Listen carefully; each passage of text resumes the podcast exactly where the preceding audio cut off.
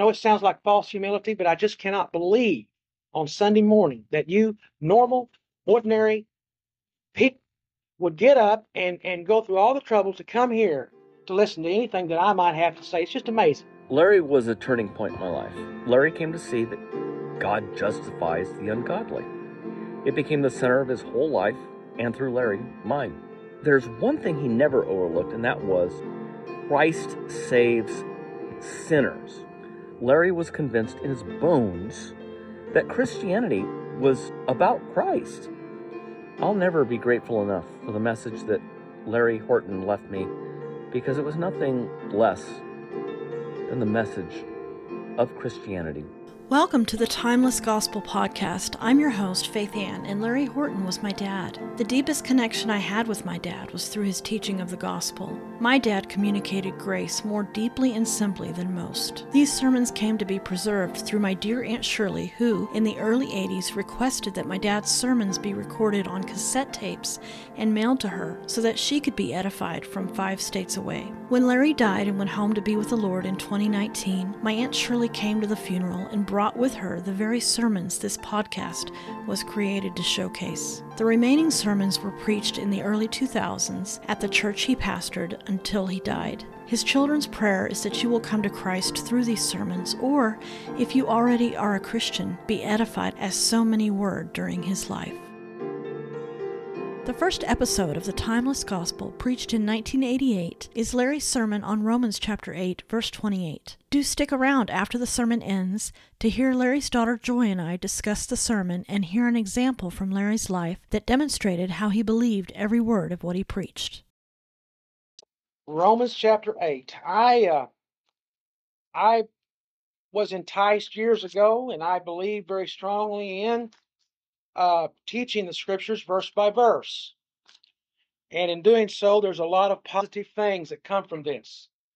But the one thing I like about it is that uh, that I can be convicted by the Holy Spirit just like anyone else. Those folks who who teach uh, whatever they want to teach, go from verse to verse and jump all over. Uh, whenever the, the, scriptures deals with a particular sin in my life, I have to deal with it. Uh, if I was jumping around, I could skip that. I could never preach on that problem. And that's one reason why I like verse by verse is because uh, I'm convicted too, because I, I have to accept everything just as you do. But there are some drawbacks and uh, and there are some negative things about that. And one of the problems that we have with teaching verse by verse is uh, when we come to a verse like we have today, that we only teach it uh, maybe three or four times in one's lifetime, maybe only three or four times uh, uh in 10 years. And this is almost criminal. We need to teach a verse like this, communicate this verse, preach this verse. Uh, I don't know, maybe once a month. I mean, it's a powerful, powerful verse. And I'm so thrilled this morning that we can look at it and, and discuss it. I assure you, uh, without being sensational in any way, that your life will be changed this morning because of this verse not because of my sermon, but we can read the verse, shut the book, and go home, and our lives will be changed. This is a very powerful verse. I have a cousin.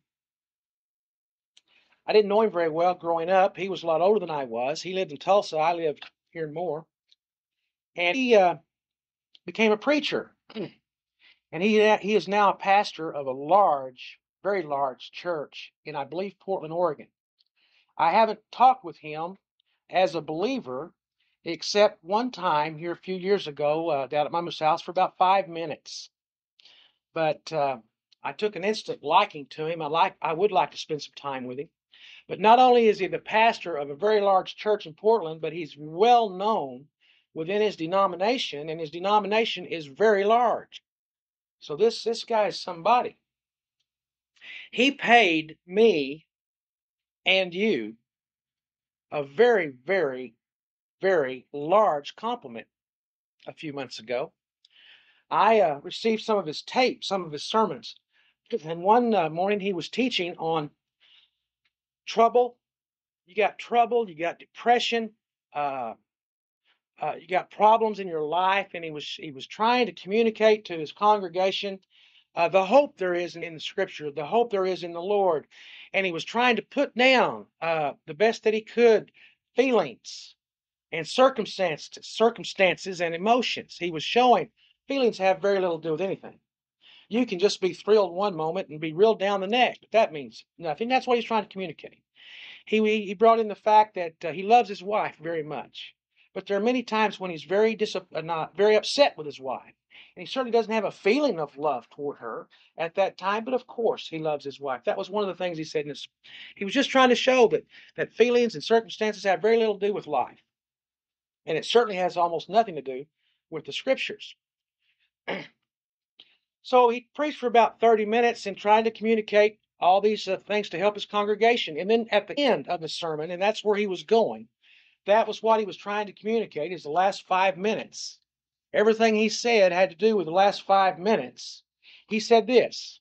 Now, I don't know exactly what he believes. I'd like to find out, but I do know what his denomination believes, and I'm going to put it in his words. He did not say this is what he believed, he said it's what his denomination believed. And he mentioned the fact that there are Calvinists and Arminians. And there's been a division in the church from, from day one with Arminians and Calvinists. So let me tell you what Calvinists believe. He said, Calvinists believe this. He said a few, few lines, and he says, Our denomination does not believe that. And then he said, And Calvinists believe this. He said a few lines. He says, And our denomination does not believe that. And he did this three or four times. And right toward the end of his sermon, he says, But now I want to tell you something about those Calvinists. He said, When the going gets tough, when things are really rough, he said, They've got it, they have got it over us 10 to 1. Or 10 ways to Sunday, I think he said. They've got it over us 10 ways to Sunday. Because when things get tough, a Calvinist will stand on the Word of God and the Word of God alone as opposed to feelings and circumstances and things like this. So that was, I thought, a very, very high compliment by my cousin toward me and toward you. No more, no other place in Scripture. No, is it more important that we just stand on what it says in the verse we're going to look at this morning? This verse will give us rest, peace, and comfort, no ma- and power, no matter what happens to us. So I would hope by the by the grace of God and the power of the Holy Spirit that we can do, that we can live up to my cousin's compliment and just stand on this verse of scripture. And the verse I'm talking about, of course, is Romans 8, verse 28. And let's read it together. For God causes all things to work together for good to those who love God, to those who are called according to his purpose. As I've said before, doesn't God give everybody a chance to be saved? No, God, man is not saved by chance. Man is saved on purpose, the purpose of God. And God causes all things to work together for good to those who love God, to those who are called according to his purpose. I'm not a theologian. Well, you know that. I'm not even a seminary graduate. I've never even uh, attended seminary, although I do tell people uh, I've been to Dallas Theological Seminary. And, you know, I don't like to. I do a lot of work in Dallas, and I go by there all the time. So I, I've been there, but I have not attended.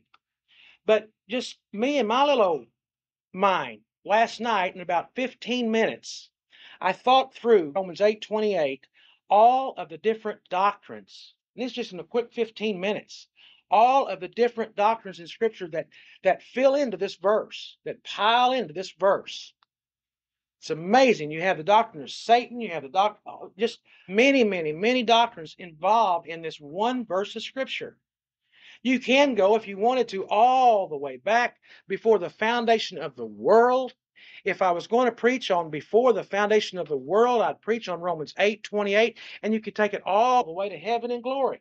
And if I was going to teach on, on heaven and glory, you could start with the Romans 8 28. If you want to if you want to teach on Satan, you can go to Romans 8 28. If you want to teach on election, you can go to Romans 8 28. If you want to teach on love, you can go to Romans 8 28, and on and on and on we go. For we know that God causes all things to work together for good. To those who love God, to those who are called according to his purpose. We know a believer knows it. A believer does not have to wonder about it. A believer doesn't not it would wouldn't it be great? It would be terrific. It would be terrific if God caused all things to work together for our good. And we didn't know it. We found out later when we get to heaven. But that isn't what it says. It says we know it now. God is causing all things to work together for our good. And and we just don't seem to grasp that all things. God is causing all L L things to work for my benefit, for my good. All, all things. For God, and we know that God causes all things to work together for good. When I was in school, they taught me how to preach according to the books.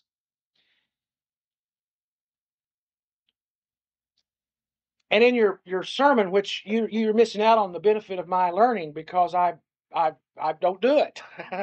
you know, I should, but I, I don't. It's you think through your sermon a lot better if you do like they tell you, but I just don't do it. I'm I guess I'm lazy. But first, you give them, you know, your uh, your your your sermon uh, topic, uh, the the uh, uh, subject, and then you go. excuse me. Then then you go into what is called well the introduction. We had an introduction a while ago. We're, we're talking about my cousin. That was the introduction. Then you go into what is called the propositional statement. Now, the propositional statement is what your sermon is going to be like, be, be about. Because whenever in preaching, just like in the army, you tell them what you're going to tell them, then you tell them, then you tell them what you told them, and that and that's the way a sermon works. And and so you're going, you tell them what you're going to tell them, and this is the the the, the subject of your sermon. This is the one thing you want all the people to leave with if they don't get anything else. Uh, hell is not a good place to be. That would be your propositional statement. Now, the very next words out of your mouth have to have a number in them. And it's a, it's a sentence that's going to bring you into your outline, bring you into your, your, your it's a transitional sentence, it's going to bring you right into your outline, and it all, just almost always has a numerical number. I would like to give you three. I would like to give you five. Hell is a hell is a, a bad place to be. And I'd like to give you three, or I'd like to give you five. That's the way the sermon goes. See, just step by step. Now, after you say the word three or the word five, and they were adamant about this, you can say anything you want.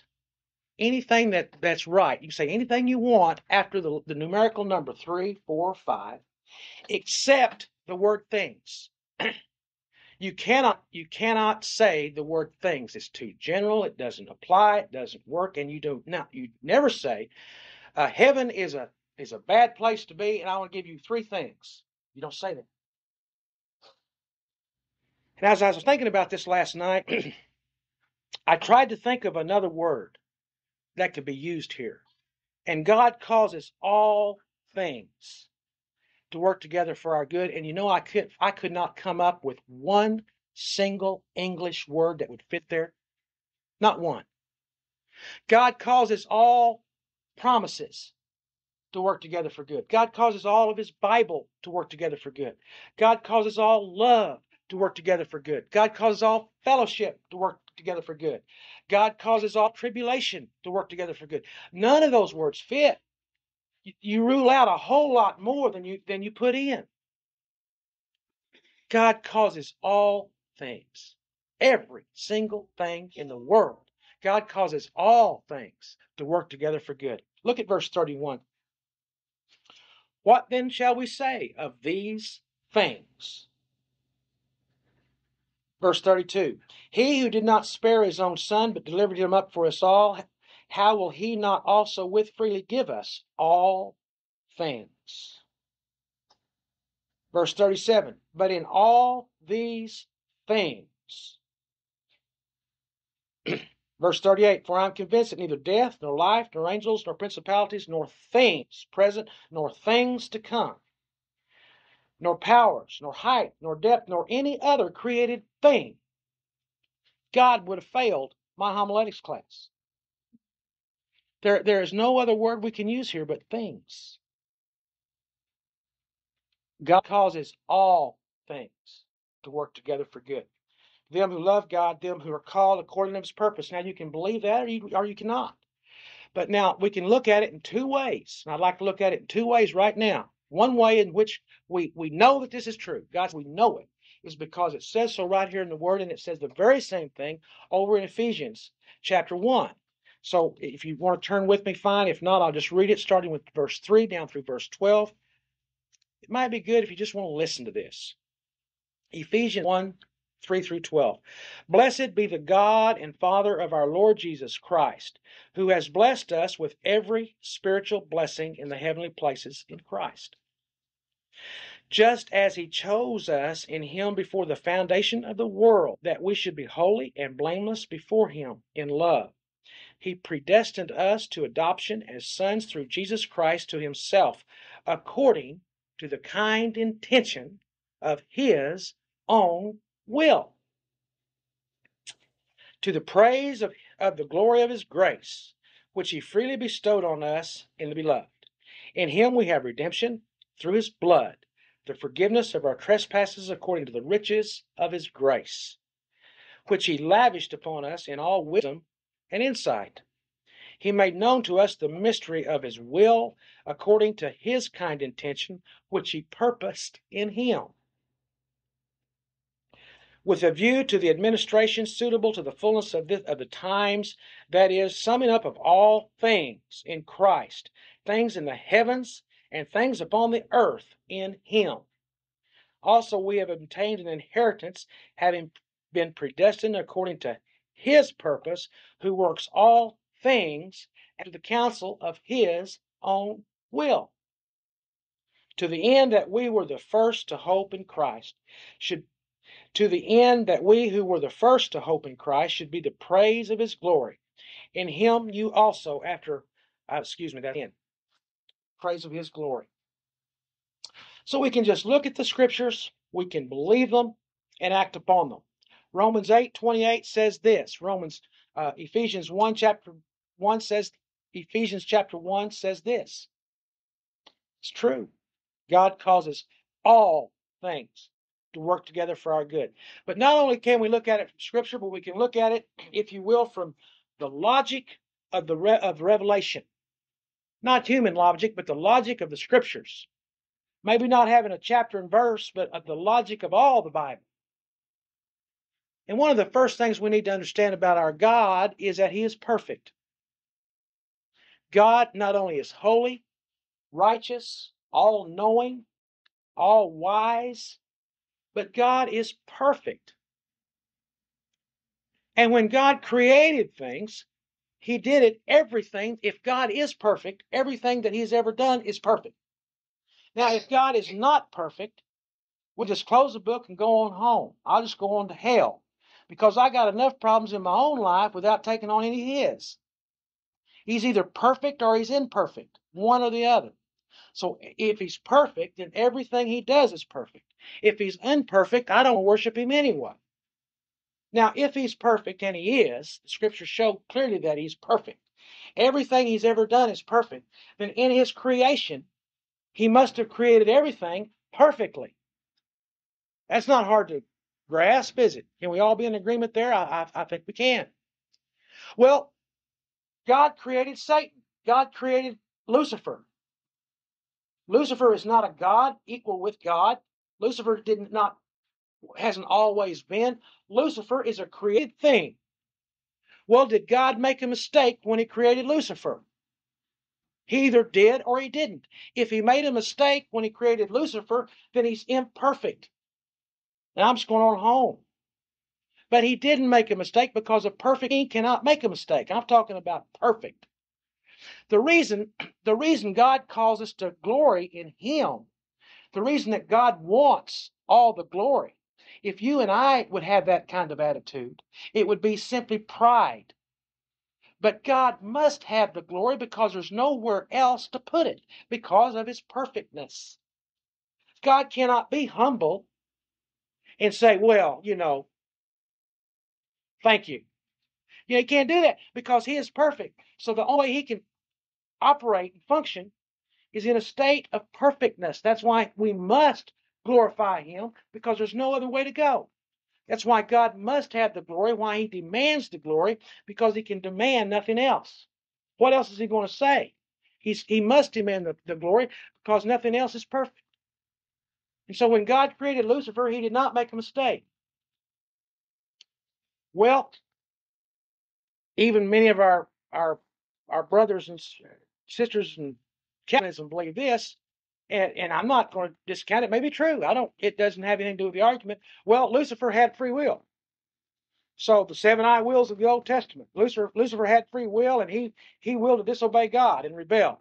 Well, did God make a mistake? Okay, give you that. You, I ask you to to to humor me from time to time. I'm going to humor you. Okay, let's just say I believe that. Let's just say that's true. The scriptures don't teach that, but let's just say it's true.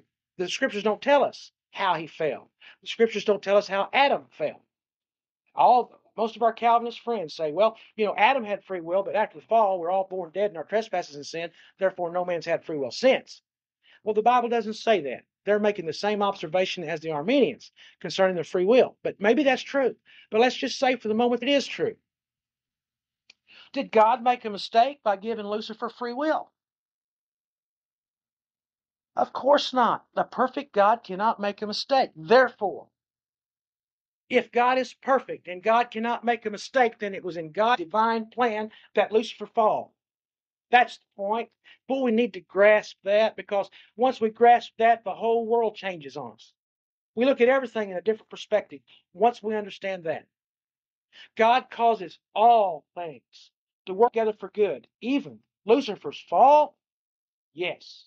Even Adam's fall. Yes. All the corruption and the death in this world as a result of Adam. Are you trying to tell me that God causes all of that to work for my good? Yes. Well, tell me, how is that? I don't know. That's what the scriptures say. God causes all things. In my little weak mind, I know of only one instance that without the fall, we would not have the Redeemer.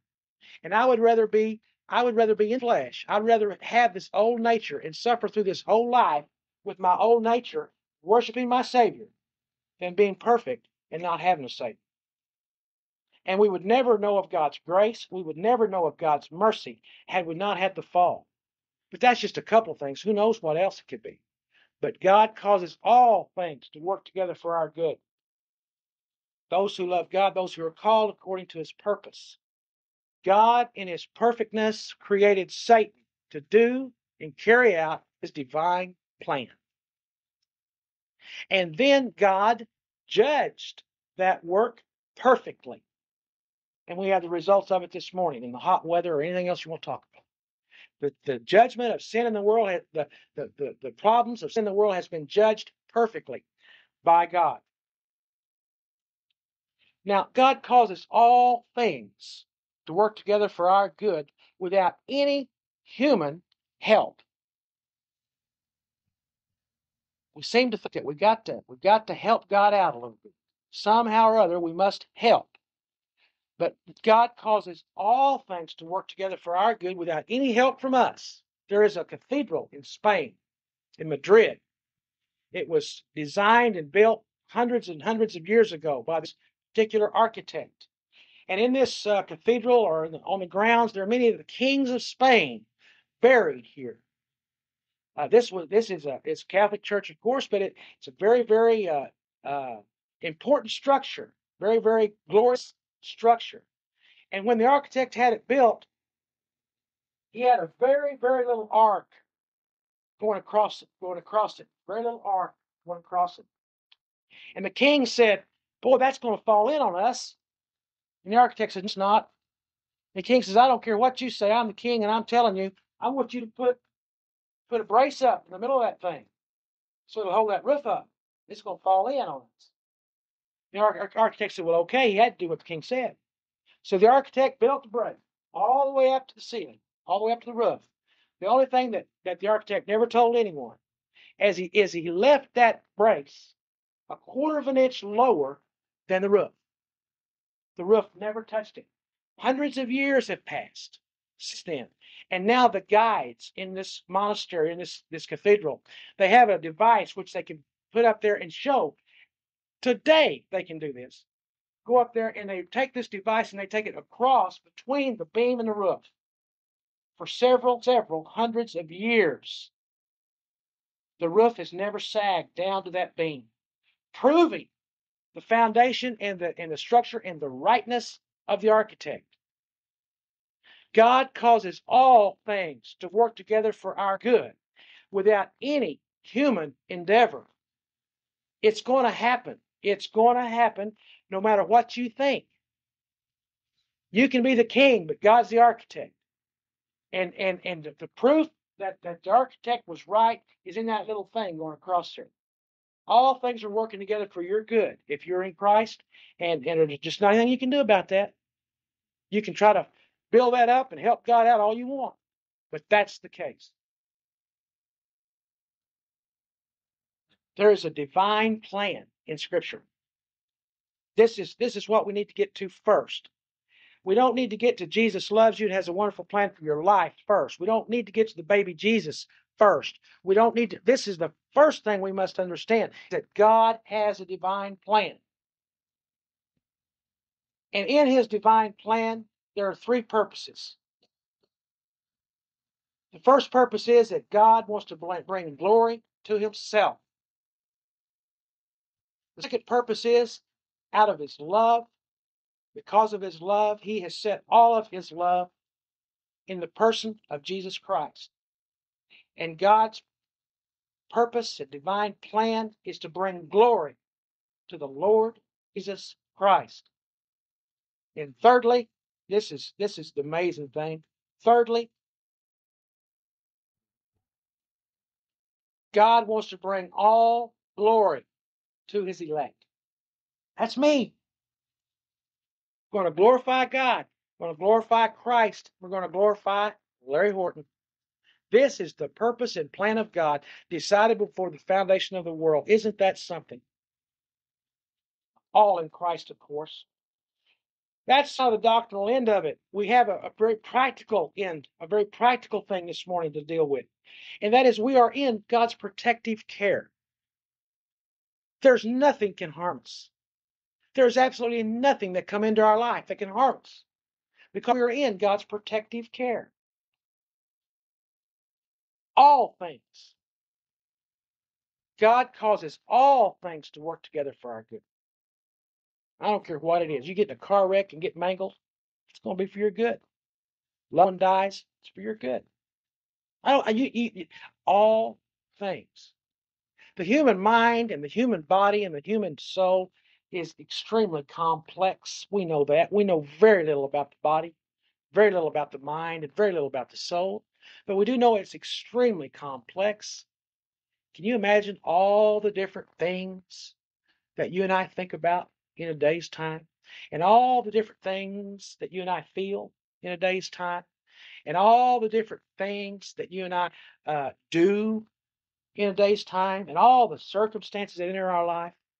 Every single one of those things are working for our good.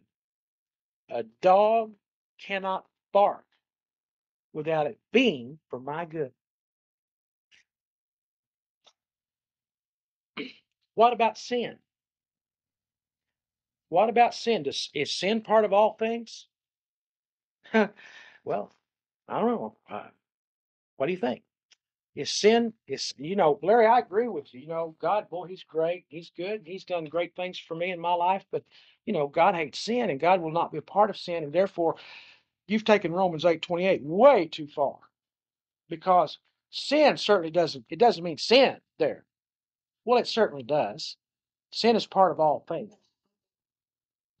Well, okay, maybe. Let me give you an example. Mm. Job. All things work together for Job's good, even sin. Satan came to try to tempt tempt Job, but he but, but in, Job was in God's protective care, and he and he couldn't do any more than what God told him he could do. He says, "Well, I want you, you know, go down there and take his take his barns, take his wealth. And that was all burned up by fire. Take his cattle, they were stolen by thieves. Take his children. They were they were killed in a, a storm of fire. But all that worked together for good for Job. Satan was involved in working his life, but Job had a new understanding of material things and a new understanding of spiritual things when all that was through. But but direct sin in a person's life, whether it be mine or someone else's, works for my good. Ruth, excuse me, Naomi had a son. And Naomi, Naomi's son violated the law of God. It was very, very clear that he was not to marry outside of Israel.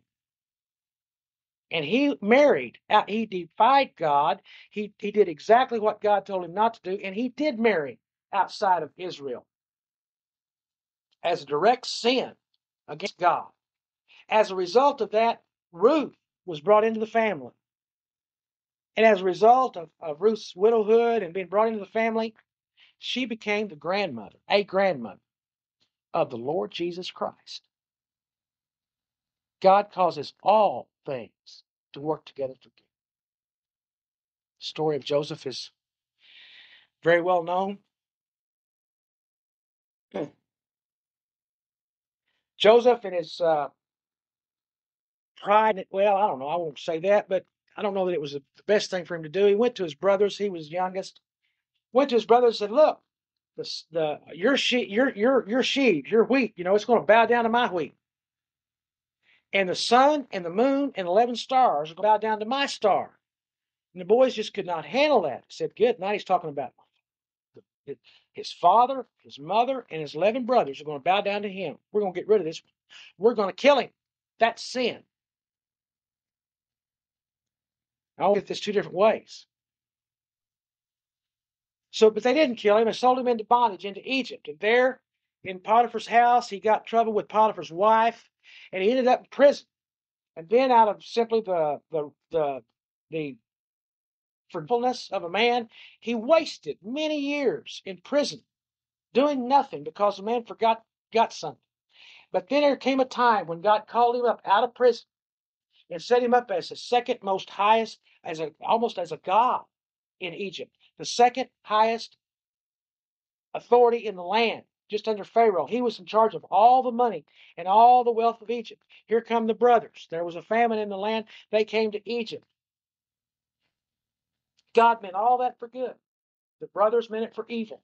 There was sin involved, but God meant it for good because it, it, you can say, well, yeah, but see, uh, Joseph didn't sin, it's just the brothers sinned. But the brothers reaped the benefit of their sin. God caused that for good.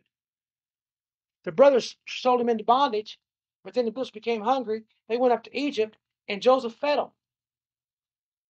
Not only that, but God promised that he was going to make a great nation out of Israel, and they're up there with all these tribes all around them, and, and all these different religions and all these different uh, cultures and, and tribes everywhere. Where are they going to grow? So God takes them down there to Egypt. And he leaves them there for 400 years to grow and to work hard, be slaves, to build, build buildings. And they grew and they multiplied and they multiplied, and God built a great nation right there. But it never happened any other way. But they were in bondage there. That that that was sin in nation, in Israel's life, and it was sin unto Israel. But God meant it for good. God worked it out for good. Then Joseph said to his brothers, Please come closer to me. And they came closer, and he said, I am your brother Joseph, whom you sold into Egypt.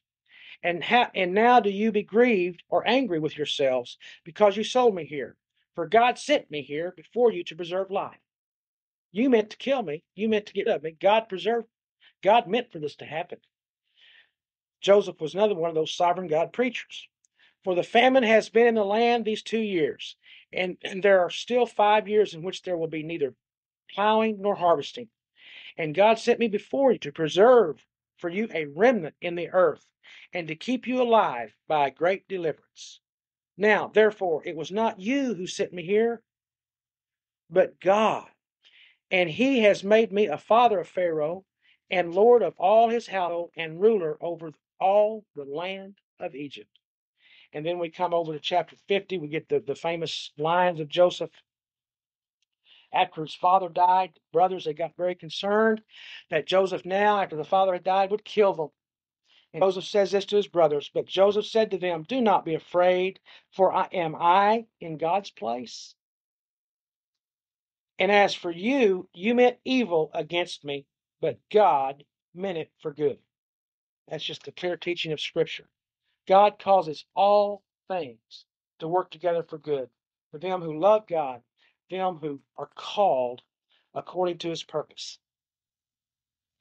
I don't know what this does for you, but it, it just it just fills me with joy, fills me with comfort and rest. There's absolutely nothing that can enter into my life that has not gone through the plan and purpose of God before the foundation of the world. And maybe I'm I'm out of line here, but if you're here this morning and and uh, this doesn't do anything for you, this verse, not the te- not the preaching of, of this stuttering teacher, but the verse, the truth of it. If it does nothing for you, I, I, I wonder. I have great wonder for your soul. Seems to me like you're in real bad shape. Seems to me like you're you're hurting real bad. If you're here just going through the motions, and or even if you were here just going through the motions, that that's okay. I've done that many times. But once the verse comes up, that causes all things to work together for good. For them who love God, them who are called according to his purpose. And that does nothing for you. You're just waiting to get out of here so you can go eat. I just, I just wonder. Seems to me like lost. Just lost, lost. Lost, way lost. Lost further than I could ever, my words could ever reach. Your graveyard lost. If this verse doesn't do anything for you, I have no advice for you. I, I don't, I don't know what to tell you. You're just so lost. You're just so far, far gone. I, I just have no idea what to say. Copy the old preacher and just say, as he said, just come as a rebel. Throw your shotgun at God's feet. Just cry out for the mercy of God. Cry out for, for mercy in your life. George Whitefield, I suppose one of the greatest men God ever put on this planet. They tell me that at the end of almost every one of his sermons, he would say this Seek the Lord, and maybe he will save you. I really like that. I know that salvation is somewhere in this book. I know that. It's up to you to find it. And maybe God will save you. But I'm not going to end my sermon as Whitefield did because Romans 8.28 is not for the lost. Romans 8.28 is for the believers. Romans 8.28 is for us. And we know, we know that all things, whether it's sin in your in your life, whether it's sin in someone else's life, no matter what it is, it's work God's working it out for your good. I don't care if it's a a, a man, an animal, a, a created object, an angel in heaven, or a demon out of hell. None of them can touch you. Nothing can touch you. Nothing can happen to you that doesn't go through the plan and purpose of God, formed before the foundation of the world, before you ever were. And, and, and, and that's the way it's going to be. There, you, you are indestructible. I am indestructible. I, nothing can harm me. Absolutely nothing can harm me. Satan, Satan went to the cross and, and crucified the Lord Jesus Christ in his great act of the, the, the great act of rebellion against the against God. And that very act beat him. That very act buried him right there. If he'd just left Christ alone, he'd still have a, a lot more kingdom than he has now. A lot more kingdom. Look at all the elect down through all the ages of all the world. They're, they are the elect. They worship God. They love God. They hate Satan because of the death of Jesus Christ. The greatest evil ever committed is God's working it out because He's so brilliant.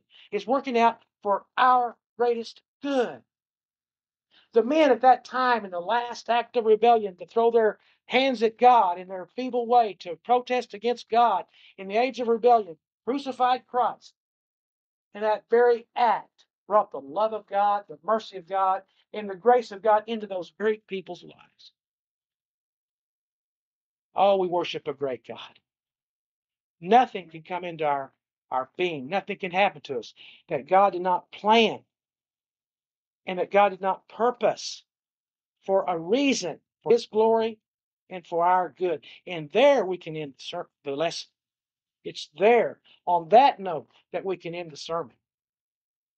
Put that with last week. Boy, boy, if we got some power.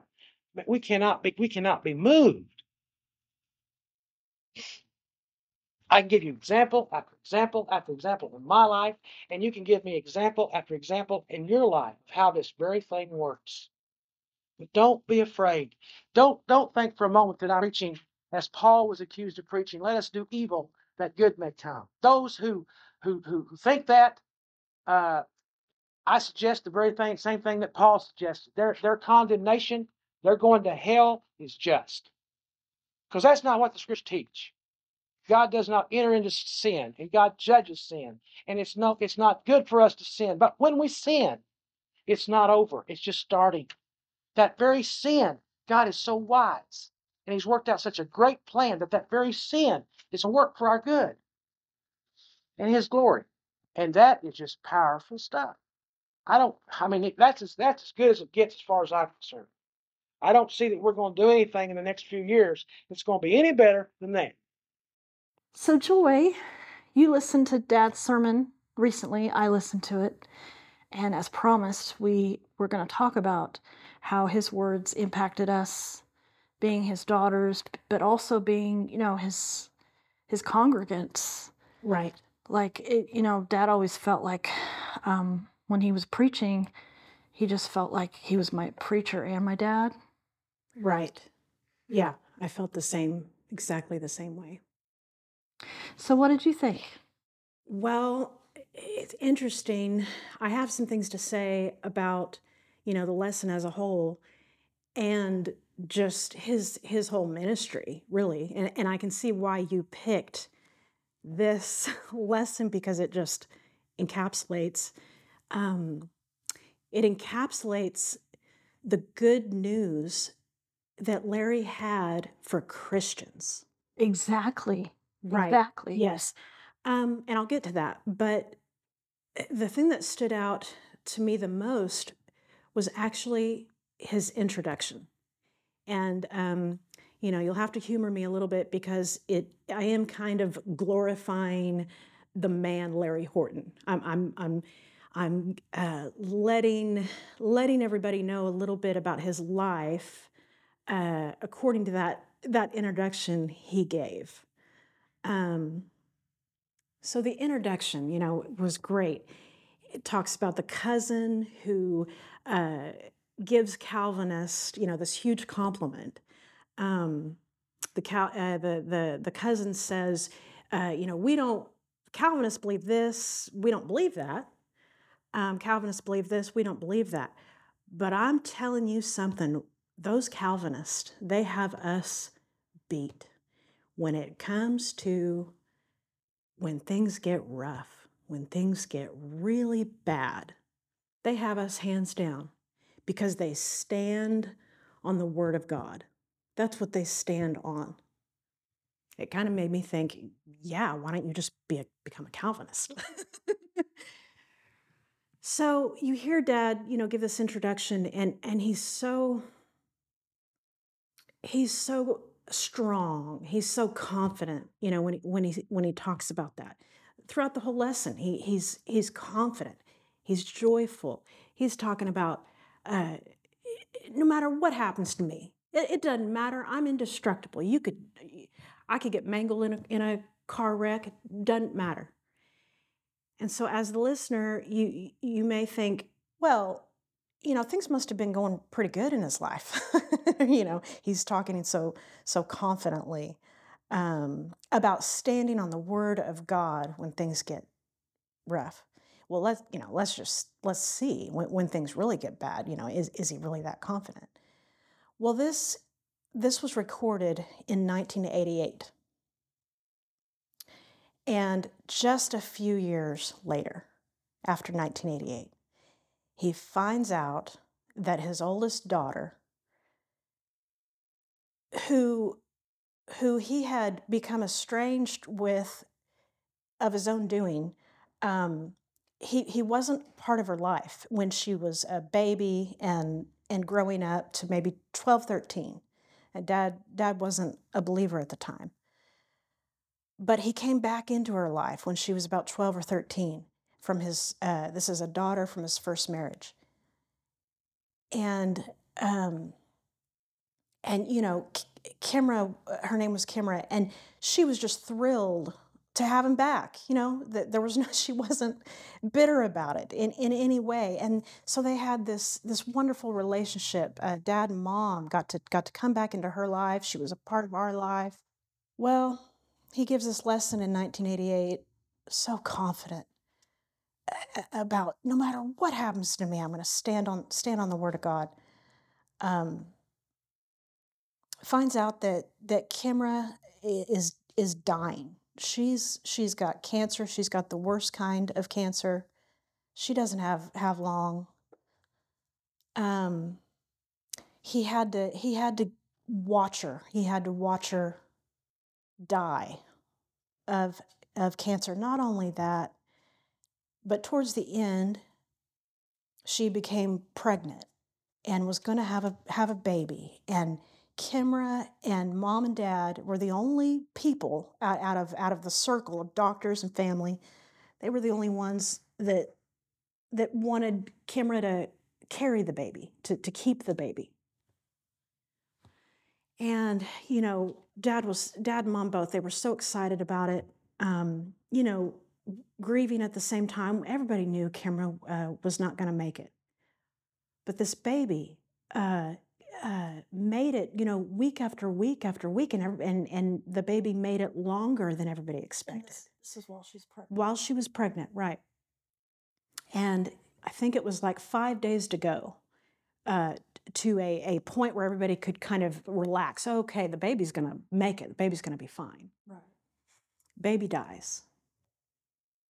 Then Kimra dies. And okay, so that happened, and you know, we we get through it. Our lives move on. Dad dad moves on. Well, about 20 years later. Okay, you know, dad dad's not thinking about this lesson that he gave in 1988 and standing on the word of God. You know, he's not that's long gone. 20 years later, dad and I are are just talking. And I don't I don't remember if we were talking about Kimra specifically or if we were talking about scripture and how strong scripture is. I don't I don't know, but we were talking about Kimra. And he said, "You know, Joy, I knew in my bones, I believed with everything in me as the sky is blue, as the grass is green, as I'm standing up, I knew that Jesus was my friend only because the Word of God said so. Not because I felt it. If you want to go by what I felt, Jesus was nowhere to be found. Jesus was was not around. Um, you know, so I just wanted to share that because that you know that's this is so neat. These these tapes are so neat to for us, you know, especially the the, the family uh, or anybody that knew dad, to listen to him, to listen to him preach about these things, and then know what his life, uh, how how he lived his life.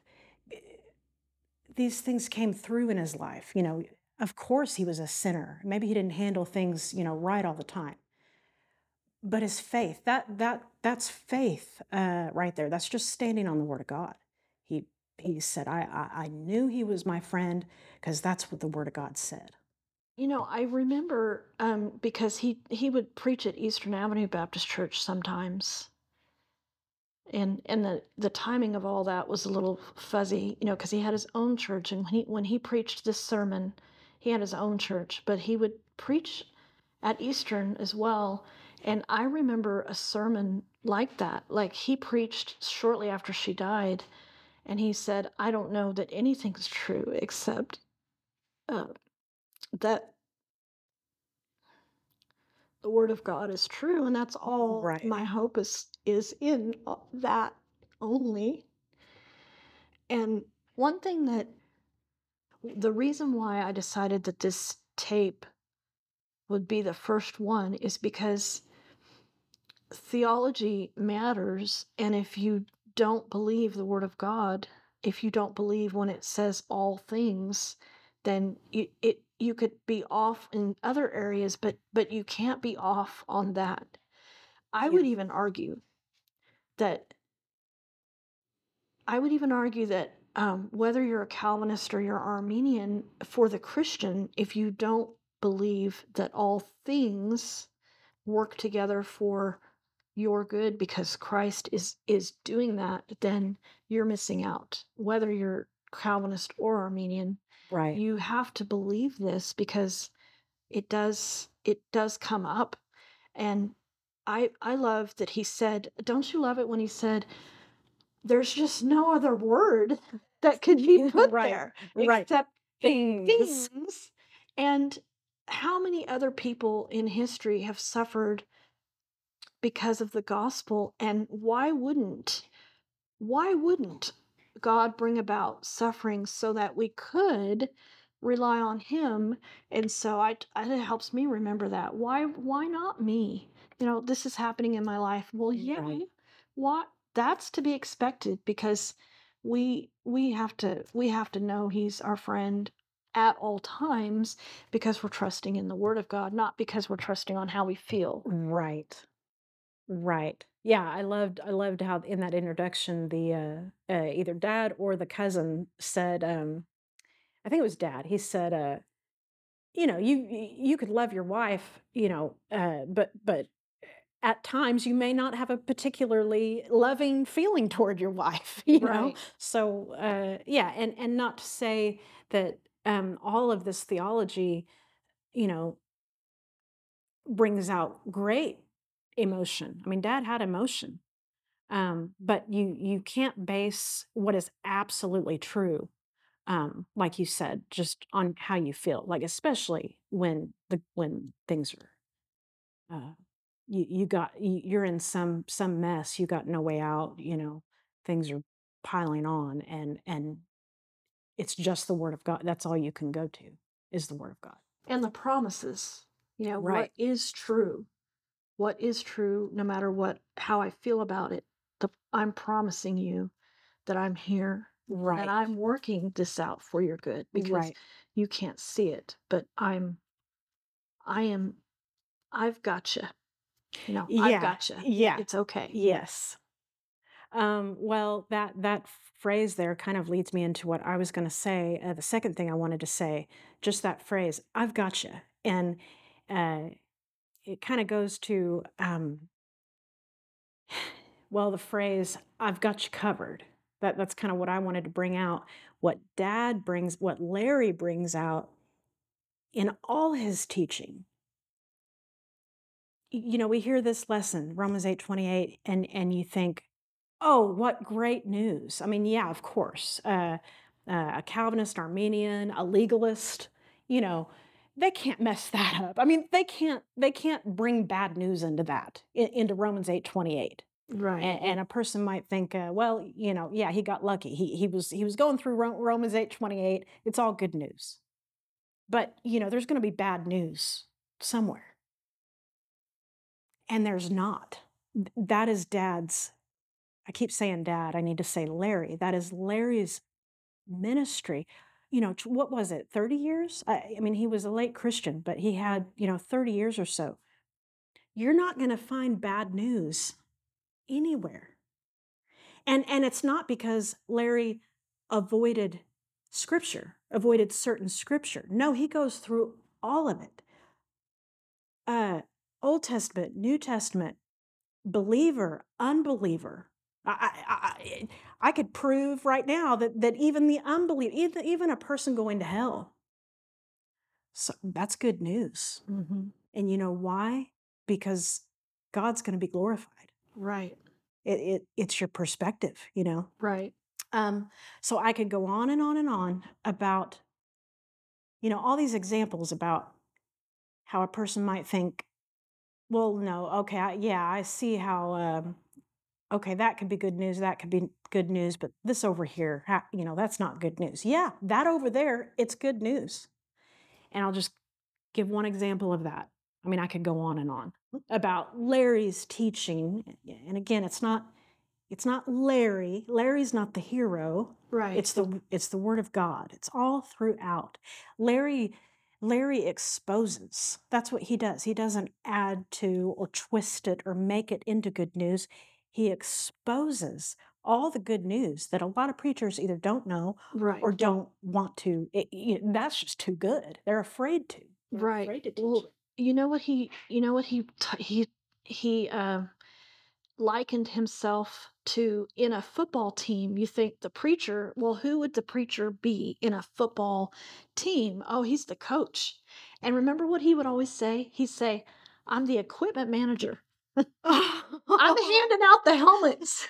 No he's just giving the people yes, the tools they need to enjoy what god has for them right. without all of the uh, without the legalism and also in particularly in this lesson without the fear of your circumstances right. he's an Right. equipment manager and that's he's so humble that um you know his humility was just all- Yes. un, i just it's ridiculous it's Yeah. the only word that comes to mind as you heard in the beginning of this what he thought of his own teaching and then you you put that right next to what people said about his teaching it's it's amazing but right. he said equip i'm the equipment manager but go ahead and what we were going to say Um, well, I, I, I, I, I don't want you to forget also because what you just said about his humility. Uh, i- you- in the in the beginning of the lesson, he's he was uh, talk about how he was talking about going to not going to seminary. Um, you know, but he didn't he he didn't bring up he didn't say no no I did go. No, You, you so you tell it. Well, he says uh, in the, I, I thought it was so cute, the phrase. Now, they were very adamant about this, about this way for homiletics, or hermeneutics. I don't remember which Yeah. he said, but so, but then he had said he doesn't, he never went, been to seminary, but he did go to Prairie Bible College for a year or two. And I think Yes, he he- was just yeah. too radical for them. he just these guys are legalists, and I just can't stand it. But so he went to Bible college for a year or two, Yeah. somewhere in there. right But he didn't. He didn't go to seminary. But, right But But- he, I mean, it, it's just the Lord showed him things for Yes. such little little quote unquote education. The Lord just showed him, and you know, he never he never used notes ever. I mean, he would stand up there and he would go from A to Z in this beautiful, eloquent way right without stopping for notes or anything. It was it was uncanny how well he he just knew what he had to say and he would say it. Right, right. Uh, I- there was actually, uh, I won't mention any names, but there was an a, an understudy uh, that I know of that, you know, understudy of Larry. And at one point, Larry told his understudy, um, "Y- y- y- "You got too many notes. You, you, you don't need all those notes." Or you know, and he'd say, "You, uh, you don't need all that. That's uh, study time. Like you only need this amount. You, you don't. It's too much." um, but anyway, just just back to how everything is good news. Everything is good news, and our flesh just for some reason our flesh just wants a little bit of bad news. You know why Right. is that? I think I think it's just because that's how life is. You know, we we want a little bit of bad news. Just give one example. The the the problem, the issue of sin. So let's say uh, you you you understand you you've got it figured out that your sins are forgiven, and that's good news. That is good news. But you've got you've got all this guilt and and shame for all the things you've done, and and I think we we kind of think that it, it's more Christian to you know to walk around with a little bit of shame Mm-hmm. You're saying we we don't have to walk around with shame like I, I know my sins are forgiven. I, I mean i know that. I know i'm not going to suffer. I'm not going to um, go to hell because of my sins. I'm going to heaven. But good night i can't walk around you know with with a light step. I, I gotta I, I gotta have some shame about what I've done because they're real bad. And of course, you know, we we all have to not have remorse, uh, to not have regret of of of what we've done in the past. You know, would be out of line. We wouldn't be Christians. But what dad, what dad's, pr- what dad's ministry is,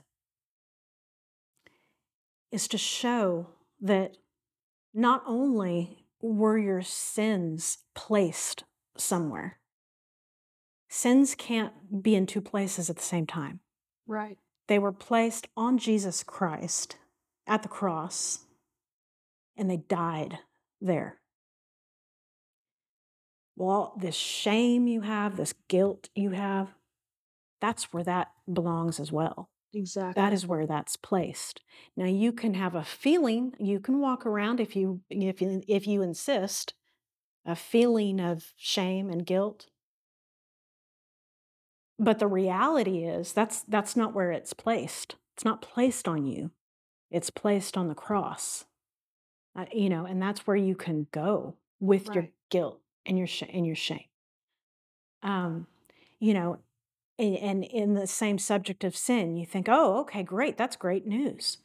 My sins are forgiven. I don't have to worry about shame or guilt. That's all placed on the cross. Well, what about all these sins that were committed on me, Mm, to me? right. What about all that? Now, how, how is that good news? Well, the Almighty God, in His mercy and wisdom and perfect will, may just save that person. Mm, He may just save that person who committed all these atrocious things on you. So now, where are their sins? They're on the cross. They're on Jesus Christ. They're not on them. They're not on you. They're on they're on the cross. Now that may take a minute for your, to wrap your head around how that can be good news, but it is. right. Even their sins, things people that have done horrible things to you. If those sins are on Christ, that's good news.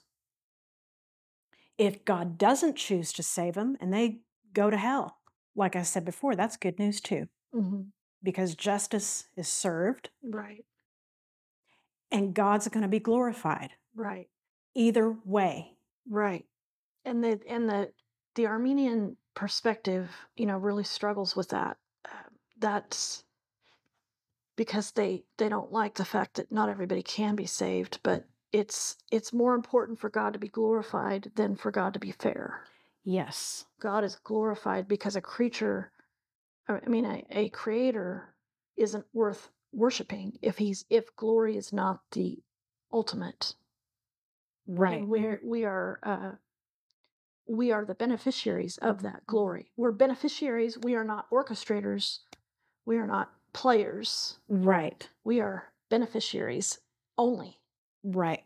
And it's and it's. I mean, if if we had any quote unquote job to do in our life as Christians, is the only job we have to do is to discover the beneficiary, what God has done for us, Right. right and then what do, knowing all that does not it make you a person that people want to be around right Right. you know people get worried oh you can't give them too much grace 'cause then Right. they won't be good people well Right. no it, yeah Yeah, I would just say for me to, to to sum up, I would say Eh, just get ready. Get just eh, you know, if you're going to if you're to listen to these tapes on on the podcast, I hope you do. Just get ready for a flood of good news yes only. right and you know very few people tell you what to do with your sin in romans 6 Right? i mean we growing growing up we grew up with romans 6 and so i'm excited for, i'm excited for all of these to come Right. out but god working all things for our good is such hope that it doesn't matter what what you're going through god is working them for your good and if larry horton could withstand you know death of his Yeah. daughter and his granddaughter uh, we can withstand what what the lord has in store for us and view it as good Absolutely. Well, thank you, Joy. This was fun. Oh, thank you. It was fun.